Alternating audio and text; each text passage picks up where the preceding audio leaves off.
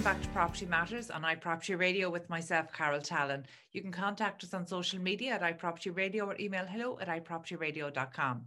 First up today, I'm joined by Fred Logue, a uh, solicitor and specialist in planning and environmental law. Fred, you're very welcome. Thank you for joining us today. Thanks very much, Carol. Happy to be here. Um, Fred, I'm, I really want to talk to you today because look, um, our our planning regime um, seems to make headlines almost on a on a weekly or bi-weekly basis.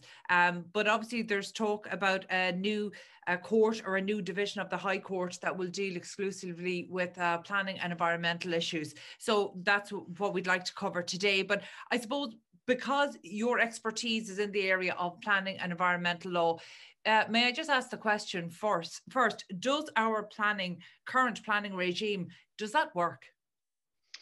Uh, yeah, I, like I think we forget that about 10 years ago, we had a planning system that actually delivered 90,000 houses that were built. So there's nothing wrong with, in my view, there's nothing wrong with our planning system. It works perfectly. Uh, and, you know, at the height of the Celtic Tiger boom, we were, we were building a lot of houses and granting a lot of planning permission uh, without any fast track or streamlined processes. So I'm a little bit skeptical that there's actually anything wrong with our planning system. Uh, that the issue with housing delivery is, is probably being unfairly laid at the door of the planning system, in my view. Okay, well, obviously, um, there, there would be two counter arguments to that. One would be actually the results of uh, the planning that was delivered when we were when we were delivering 90,000 homes per year that these were essentially maybe the wrong units in the wrong place. You know there wasn't that data driven approach but i appreciate there wasn't a data driven approach to anything back then kind of 15 years ago. It, it was a different time. Um, so that would just be one of the the arguments. Um, but the second one of course would be that you know now we have um, we have a greater community involvement, um, which, by the way, is good. Planning is a public function, and arguably, we didn't make it as accessible as we ought to have in the past. So, are we seeing essentially over the past, particularly five and six years, are we seeing the um, I suppose the fallout of not encouraging the community to engage fully and understand our planning process? Uh, well, I think again, the first thing to recognise is Ireland, the Irish system has always, or for a very long time, has had public participation. So, which predates the Aarhus Convention, predates uh, public participation under EU law. Uh, we've always had that. We've had an independent appeals mechanism via Pleanála since the mid 70s. So, again, like I, I, disagree that we're seeing greater public participation. Uh, we're just we're just seeing that people are publicly participating, maybe in in more effective ways but again, it's not again, it's not something new in our planning system. We've always had it, and public participation has always been viewed in the Irish context as something that's beneficial. So, you know, I think we can be very short-sighted in actually looking at our planning system and, and trying and looking at things that are apparently novel, but which have always been a feature of it. Well, speaking of features of our planning process, has litigation always been this much of a feature of our planning process?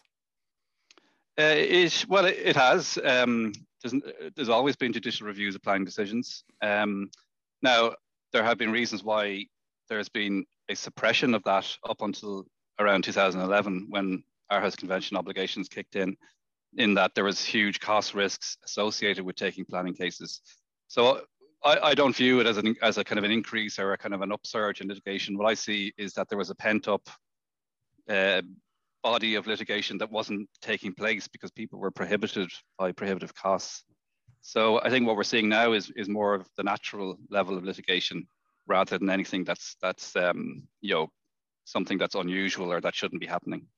Okay, well, maybe talk to us about um, the new court, or uh, uh, again, I'm, I'm using the terminology a new court, but it really is just a division of the High Court, you know, maybe similar to what we might see in the commercial courts. So, can you talk to us maybe about the purpose of the new court? Well, um, I think what what it, I think what it recognises is that litigation is actually part of our planning system. I think that that needs to be acknowledged first. That we have a it's a system of planning that spans quite a lot of different activities in terms of consultations, public participation, litigation, enforcement, and so on. And you know, the judicial review or access to justice is just one part of that system. Um, you know, so uh, the if there's to be an environmental court, we have to look at it in that context. What what role does it play in the overall system? What's it meant to deliver systematically in the planning system? Now, the, I think it's a good idea to have a, plan, an environmental planning court because it does recognize that judicial review is part of that system and it, and it has to be under EU law, under the Aarhus Convention. Now, the issue I have is nobody's articulating what that mission or what that goal or what that role is within the system. So there appears to be a lot of unarticulated assumptions behind this announcement, which we just don't know. So, you know, uh, do developers think that it'll be part of the, the crackdown on judicial review? If, if that's the case, then I'd be quite worried that uh, we're actually kind of subverting the judicial system in order to achieve some kind of political goal. On the other hand, is it meant to ensure that we have a greater degree of sustainable development in the country? That that'd be a welcome thing because the planning system, after all, is as a matter of law, is required to deliver sustainable planning and development and environmental protection. That's what the system under the Planning Act is meant to deliver. So I would be interested to see how an environmental court plays a role in delivering that uh, and does so in a way that enhances the system and, and isn't you know, isn't proceeding on a kind of presumption or un, unarticulated assumption that it will deliver something else. So I think that's, it's very important that we surface that, that there's a debate about that and a discussion about that before it starts. Yeah, look, I, I think that that's a very fair point. I mean, certainly I haven't heard it put forward that this is a way to circumvent um, judicial reviews at all. In fact, what I'm hearing um, are things like uh, to speed up delays in the process, uh, to get clarity, um, you know, and, and all of those things are welcome. But as but I, I, that's a really fair point that you're making. You know, we don't we don't know the nature of this court yet and what its what its mission is likely to be. So, as a practitioner, what would you like to see? Uh, well, I would like to see that. So, what what practitioners want is legal certainty. So we want to know what the law is and what it means and how it should be applied. So if you look at if you look at delays in the court system, by and large, they arise from legal uncertainty.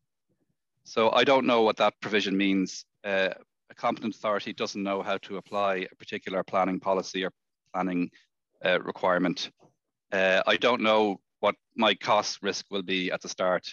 So I can I can tell you now from my own personal experience, the big delays in the SHD litigation are down to two things. One, there's an appeal in the Supreme Court about how what kind of documentation is required for EIA screening, uh, and that's basically delaying probably 20 cases. And then the second source of delay is that with a decision of the Court of Appeal in October of last year, the cost regime has been thrown into a huge degree of uncertainty. So people are now trying to figure out through court applications what their cost risk is. And we have to remember that EU law, uh, it gives litigants the right to have reasonable predictability about their costs. So, so those kind of legal, those uncertainties in the system is what causes delay, primarily. Uh, before that, up till the middle of last year, cases were moving along on a six to nine months timetable, and you could kind of more or less gauge how long they would take in advance. Um, so those those two things are primarily the reasons why we're having delays at the moment. Okay, uh, you know, it, it's interesting when you talk about uh, practitioners wanting legal certainty because obviously that's what uh, developers want. It's what the community wants. It's uh, no doubt what the local authorities and state planners want as well. You know, the, this um, a more certain structure would benefit everybody across the planning ecosystem. Absolutely, yeah, and stable legislation. So every time the legislation is changed, there's a raft of litigation. It's, it's inevitable because the legislation very often tries to do things which aren't compatible with EU law. So it tries to compress public participation. It tries to um, avoid environmental assessments or to, to, you know, kind of kind of push the push the push the limits what's required. So if the legislation just stayed stable you know, see what it's natural that every time something changes, something new is introduced, there is litigation to figure out what it all means. That's that's a normal part of our system. But the problem is if you keep changing things, that cycle just keeps on repeating itself over and over again. And those issues have to spend years going through the courts to figure them out. Whereas if we just said, this is what our system is, this is how it works, and we're not changing it, we're going to stick with it, uh, there'd be probably a factor of 50% or 75% less litigation because everyone would know where they stood. Yeah, it, look, is it a case through our planning? You know, I, I can remember more than two decades ago, reform of uh, planning was promised. And one thing uh, about reform is that you almost take a step back and look that if we were designing a system from scratch, is this how we would design it today? Whereas what I see at the moment is a huge amount of tinkering around the edges, so that actually it, it, it's really contrary it, uh, to the law of complex systems. We're making uh, we're making a, a complex system even more complex, which makes it more vulnerable, more brittle, more likely to break, uh, less usable, less agile. You know, so have we gone about planning reform as it was promised two decades ago? Have we gone about it in the wrong way? Should should we be looking at something more radical? And and and the way we're approaching it now, are, are we essentially digging a bigger hole for ourselves? Well, it's a bit like Father Ted when he gets the car with a little dent in it. That's exactly gets, what I was thinking about. He takes Fred. out his little hammer and starts tapping at it and suddenly yeah. the whole thing is a mess. And Dougal says, "You know your problem, Ted. You're just a perfectionist."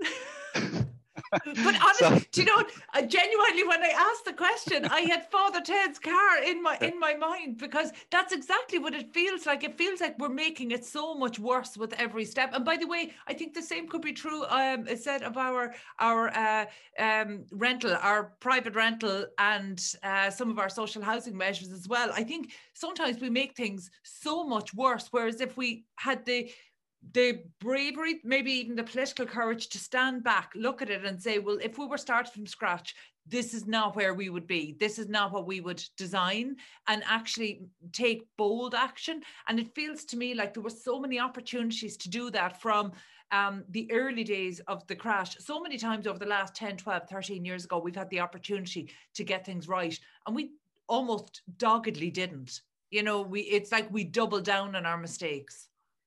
Uh, yeah, like we have a planning code now that's, that spans 1500 pages if you printed it out. Uh, that is, seems to me, is amended on a monthly basis. Um, it, it's just an absolute mess and it's very hard. Like, for example, that case I, I was talking about, the EIA case, the, like the reason that happened was that they put in a, a special provision for SHDs on EIA screening that isn't in the normal procedure for SHD screening. Uh, but the problem is nobody told anybody. Uh, uh, consultants didn't know about it. The board didn't seem to know about it. And it's only because I read down to uh, Article 299B on page 500 of the planning regulations that I actually spot it. So it's it's things like that. You know, we we, we we're like we're just not taking care of you know making the law understandable and transparent, and which with obvious consequences that people are overlooking things, are not aware of things, and then uh, when somebody actually spots the error, kind of all hell breaks loose because now you've got 20 or 30 cases all caught up on this single point that could easily have been avoided if somebody had bothered to sit down and read read the read, read the legislation yeah. and actually figure out how to actually implement it in, in the board. you know, you know and then we, we get blamed. Our applicants get blamed then for taking cases for delay yeah. and stuff like that. But it, it's it's not it's it's not our fault. Like we didn't we didn't tell people to make the law exceptionally complex, or we didn't tell the board to ignore a legal provision or to interpret in a particular way. So it's not it's it's and, and like the courts are there to actually figure those things out. That's what that's what they're there for. But applicants tend to get to get all of the blame, uh, and they're they're supposed to be the bad guys. Um, but it goes back to my point that the planning it's a system, it's a systematic approach. So uh, public participation is part of the system, lit litigation is part of the system, competent authorities are part of the system, and so on. So every, you, you can't just look at one little bit that's annoying you. Yeah. If there's a squeak in your car, it might not be the squeak, it might be something else. So um, yeah, you know, it, it, occurs to me there, you know, we spoke earlier about um, public consultation and how planning is a public function, but actually what hope do the, to, uh, do members of the community, lay members of the community have in understanding this when the experts and the board struggle to do so? That, that tells me we have a system that doesn't work if the people who are supposed to derive benefit, uh, who are the community, actually don't don't uh, understand it and the experts administering it don't understand it you know? So again um, that feels like a fundamental flaw but uh, you know you touched there on uh, shds we know now that uh, we're coming to the tail end of those. We're coming into the the new um, lrd system. Given the actions by the office of the plan uh, the planning regulator recently um, you know, there's been talk that the moving from SHD to LRD is really about giving control back to the local authorities. However, if the OPR is going to uh, intervene in the way that we see them starting to intervene, are we really just transferring administration and not decision making? Uh, well, the OPR is a different role. It, it, doesn't have any role in individual planning decisions. It's more strategic, um, and their interventions tend to be at the development plan yeah, point. but uh, because the whole idea um, of moving to this um, to the new system for uh, large scale residential developments is to bring the decision making back to a local authority level, and that ought not to be done on application by application basis, but rather through their city and county development plans. So if the OPR can intervene at that level, they are actually impacting every application that comes under that those county and development plans. Yeah, but like we have a, a hierarchical tiered planning system. So the idea is that the NPF flows into the regional spatial economic strategies that flow into the development plans and local area plans, and that there's a consistency, an upward consistency. So it's it's against the law to make a development plan that's inconsistent with the NPF. Um, so that, that's an important part of our system. That's what the system we have. You may disagree with it, but that's the way it works. So as you go down into the different layers and the tiers, the, the level of detail increases. So the NPF says nothing about a particular planning application. It's, it, it basically sets out kind of population targets for different areas in the country. Uh, and then that's distributed within the, uh, the, the RESES and then at a local level in the development plan and local area plans. And then there's a methodology then for calculating the, the kind of population targets for different counties. So that's an important, an important and very important system, systematic aspect or structural aspect of our planning system. And it's not a theoretical thing, like the, the National Development Plan investment then is linked to that. So if you if you go outside of that, your your investment isn't there to support development, infrastructural investment. So the infrastructural investment uh, plan is based on the NPF. And people forget this. So that means, and, and, and, that, and that flows down as well with the development plans. So if we start going outside development plans, we're going to be building stuff for which there's no infrastructure uh, budget. Simple as that. And that's why the development plan is really, really important. So all of these attempts to materially contribute in development plan are disastrous in my view, because you know it, it, it's not a it's not a coherent planning system. If on a case by case basis you can just decide to not follow the development plan. Because you're um, inevitably going to build residential development in areas that don't have uh, infrastructural investment earmarked for it.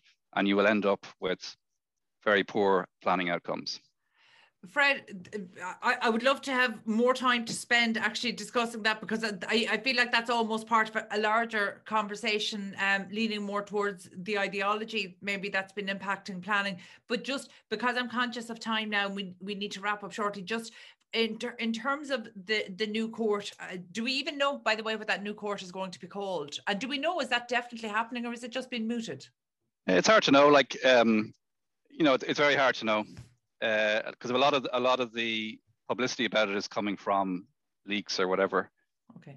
And you know, my concern is that it, the, the, articles in which the planning court are mentioned are also articles talking about, uh, you know, making it harder to take judicial reviews, making it more risky.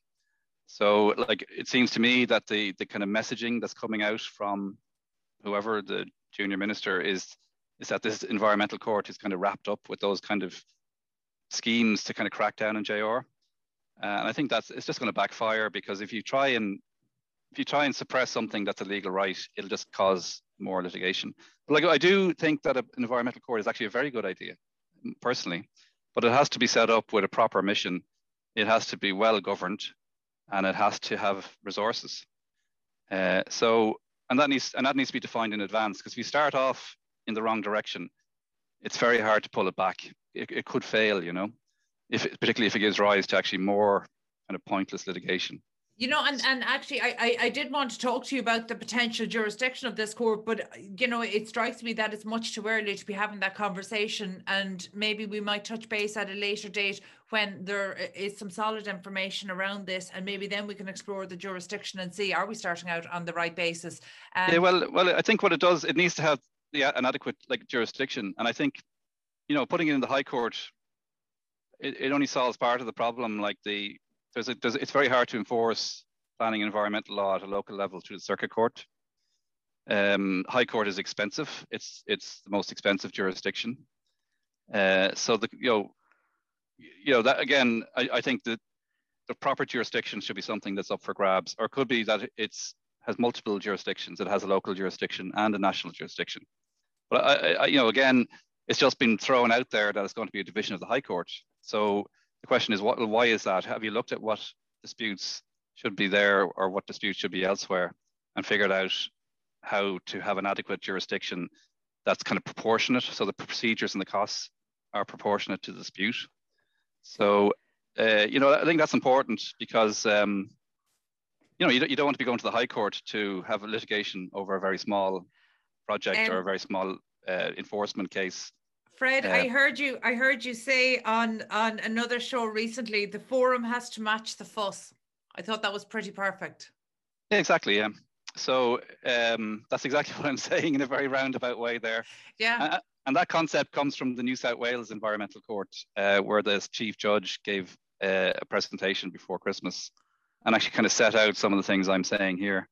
That you know you, you have to you have to basically cut your cloth, cut your measure to your cloth or whatever. Yeah. That that and again it goes back to this kind of proportionality. So there's no point having a very long, expensive procedure to deal with something that can be done on a summary, summary basis or a much quicker basis. Absolutely. Uh, Fred, may we pick this conversation up when we've more information over the coming weeks? Absolutely, yeah. My, my apologies for rabbiting on. no, I, it, this is great. Well, actually, to be honest, I, I would love to get into potential jurisdictions and things like that, but you know, we, we can see that it's just too early there. But um, as a practitioner, I'd love to see your reaction when we do have greater clarity around not just the purpose of this court, but the jurisdiction as well, because I'm mm-hmm. sure you've heard the same uh, as I heard, have that um, environmental concerns are often put forward as an excuse as well, um, or they're put forward as maybe um, being one thing that's presented but might not actually be the reality. A little bit like uh, it's never about what it's about. People are using environmental issues to mask other hidden agendas and um, vested interests. So that's why I think actually this particular court, it'll be really important to go through the jurisdiction, what does and doesn't come under its remit, because actually that will essentially um, tell us how it's likely to impact the community, um, the residential community, but also the development community that's trying to deliver these homes. Yeah, like the, well, the, the kind of thinking in the courts now has moved way way on from there. And like in a recent judgment, Kelly versus An Bord Pleanála, the court recognizes that there is an alignment of public and private interests. Mm-hmm. And, and it says that's a good thing because it actually delivers environmental protection. Absolutely. So if somebody cares enough to actually spend the money to take a high court case, and they're not cheap, uh, then the benefit accrues to everybody if they actually point out issues with uh, with the, with environmental protection. Uh, like, and again, you know, a lot of the commentary on this is not coming from people who actually know what's really going on. Uh, if you look at, say, the SHDs, in 100% of the cases, they concern, or 99% of the cases anyway, they can really concern material contravention of the development plan. So they are planning issues, and they are planning issues that have a real and tangible effect in a community. So, for example, issues around public transport, issues around uh, density, height, car parking, children's uh, uh, childcare, schools, uh, and uh, if you just if if anyone bothered to ask or to, to find out, they would see exactly what the issues are, and they're they're not kind of people who are basically free freeloading on environment on you know insincere let's just say environmental concerns. Yeah, no, look, uh, th- that that's a fair point, and thank you so much for making it. And I do look forward to picking this conversation up again in a few weeks. My thanks to Fred Logue, specialist in planning and environmental law. We need to take a quick break. Stay tuned.